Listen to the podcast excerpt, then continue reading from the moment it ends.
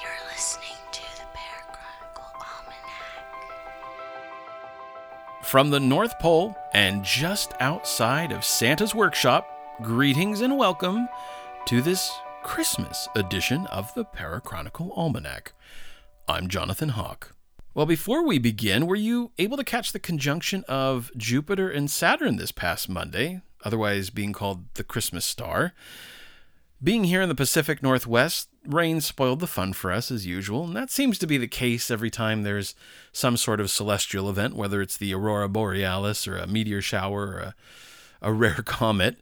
The the clouds tend to roll in and block the sky and you know, you're never able to really see much here in the Pacific Northwest. However, I did catch some of it on YouTube. Several universities were streaming their live feeds directly from their telescopes, a couple of which were really detailed. You were able to see the rings around Saturn, the rings on Jupiter, and sort of a pearl string of pearls around Jupiter, which were, of course, its moons, including, I think, one of the astronomers was saying one of those moons was Europa. So that was kind of neat and fun to watch. And while it wasn't with the naked eye, it was still really cool to see. Nevertheless, I hope you were able to check it out for yourselves and see the near merging of those two planets, at least from Earth's perspective. They weren't actually merging and crashing into one another. And if you did, feel free to drop us a line. We'd love to hear where you were viewing it from, what you saw, and maybe by luck, by chance, or by fate, maybe you saw something else up in the sky you let us know what you saw. Now, as I record this, it is Christmas Eve in most parts of the world, and millions of children are just beginning to close their eyes in anticipation of Christmas morning.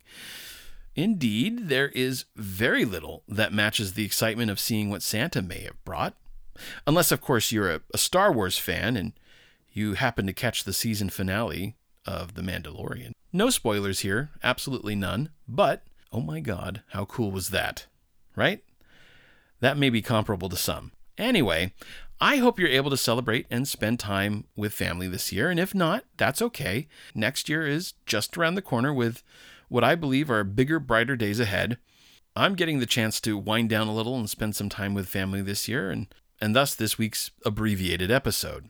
Christmas itself is not short of its own ghostly stories and associated legends. And as a matter of fact, in many places around the world, ghost stories are a big part of Christmas. So I thought for this week's program, we'd take a quick look at some rumored ghost sightings that occur around Christmas time, and some other legends that add a bit of color to the usual holiday spirit and celebrations. And with that, let's jump right in. The Crescent Hotel is by far one of the most notoriously haunted hotels in the U.S. Located along the northern border of Arkansas near the Ozark National Forest, the hotel has been plagued by tragedy and ghost stories since it was first erected in the 1880s. While there are different legends and ghostly sightings associated with almost every square inch of the hotel's estate, one story continues to astonish visitors to this day.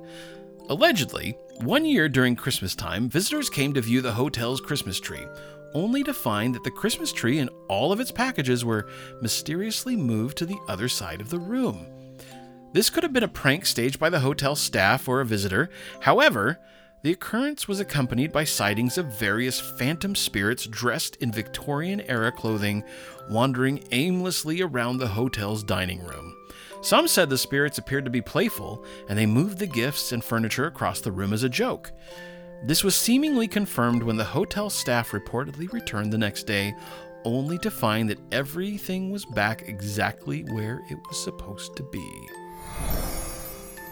The legend of the mistletoe bride has been retold for centuries and has taken many forms. While the story's true origin is difficult to determine, many have come to believe its roots are in the disappearance of Lord Lovell's bride at the Bramshill House in Hampshire, England. Allegedly, Lord Lovell was preparing to wed a young woman related to Sir John Cope, the owner of Bramshill House.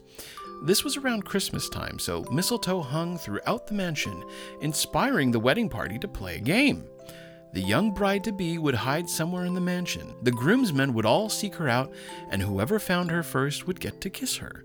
So the bride went to hide, and the wedding party sought to find her. However, the minutes turned to hours, and they could still not find her.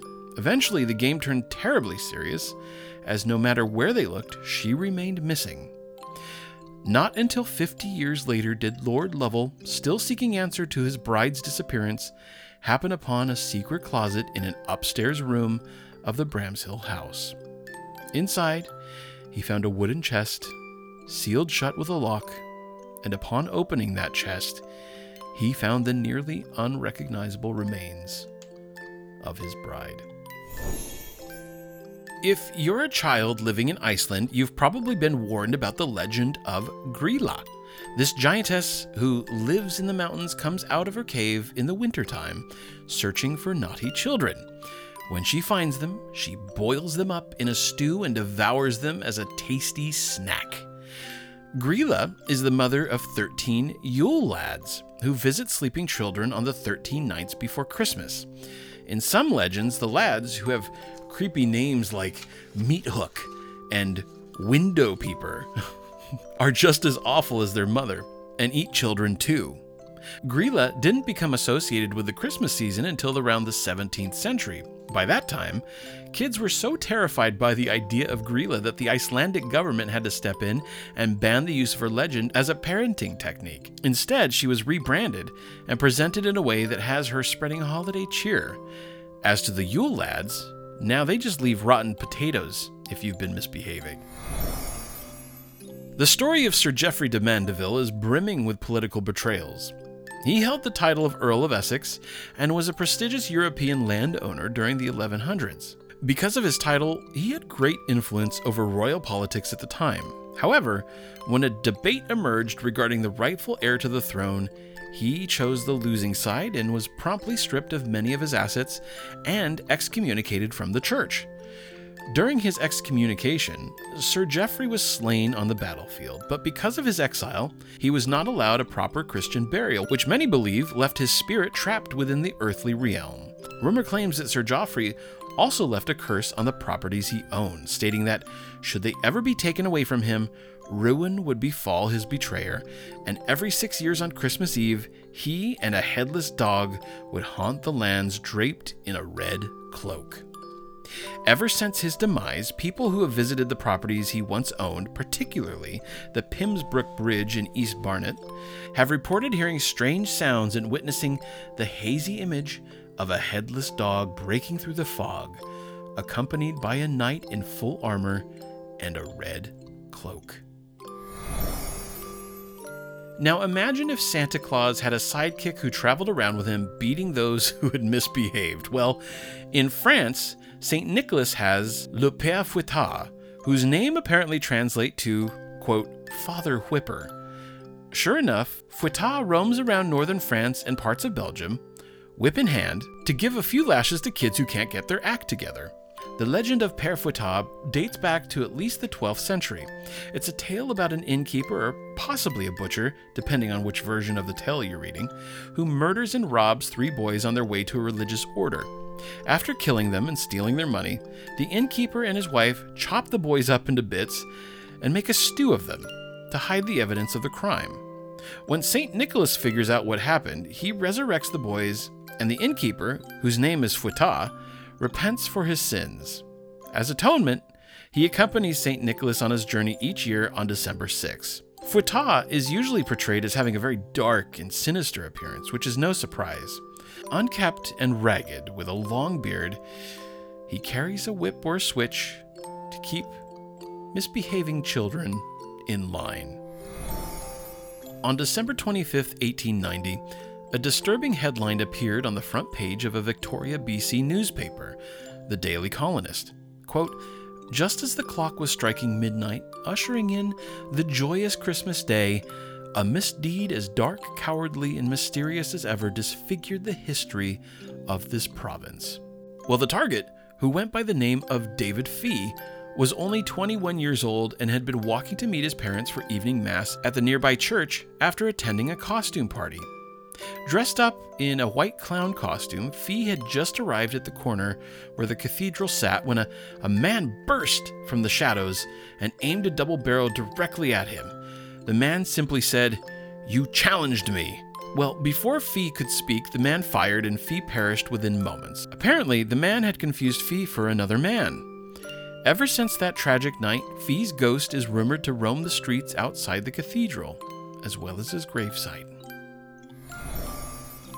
And finally, Belsnickel is considered to be a companion of St. Nicholas, and like many other similar legends, he's not a very nice guy. He shows up in dirty, ragged clothes made of skin and pelts, carrying a switch to beat misbehaving children with, although he does keep sweets and gifts in his pockets for children who have been good all year. The tale of Belsnickel originated in Germany's Rhineland area, but German settlers brought him to North America in the early 18th century, and there's still a popular tradition of the Belsnickel in parts of Pennsylvania, New York State, and Maryland. Belsnickel shows up in the weeks before Christmas to check out who's been naughty and who's been nice, and then he reports back to St. Nicholas or Santa Claus, depending on which version of the legend you're reading. Also called Persnickel, Beltsnickel, or Kris Krinkle, this creepy character is another anti Santa, and you do well to make sure you're behaving and being good. Because you don't want to get hit with that switch. That is it this week, and I thank you for spending a few minutes with us on Christmas. I wish you and your family a very Merry Christmas, full of love, laughter, and perhaps, perhaps just a little bit of mystery. And as always, keep your eyes to the sky, whether it's for Santa Claus or something else, and know that here on Earth and in the universe, we are not alone. For the Parachronicle Almanac, I'm Jonathan Hawk.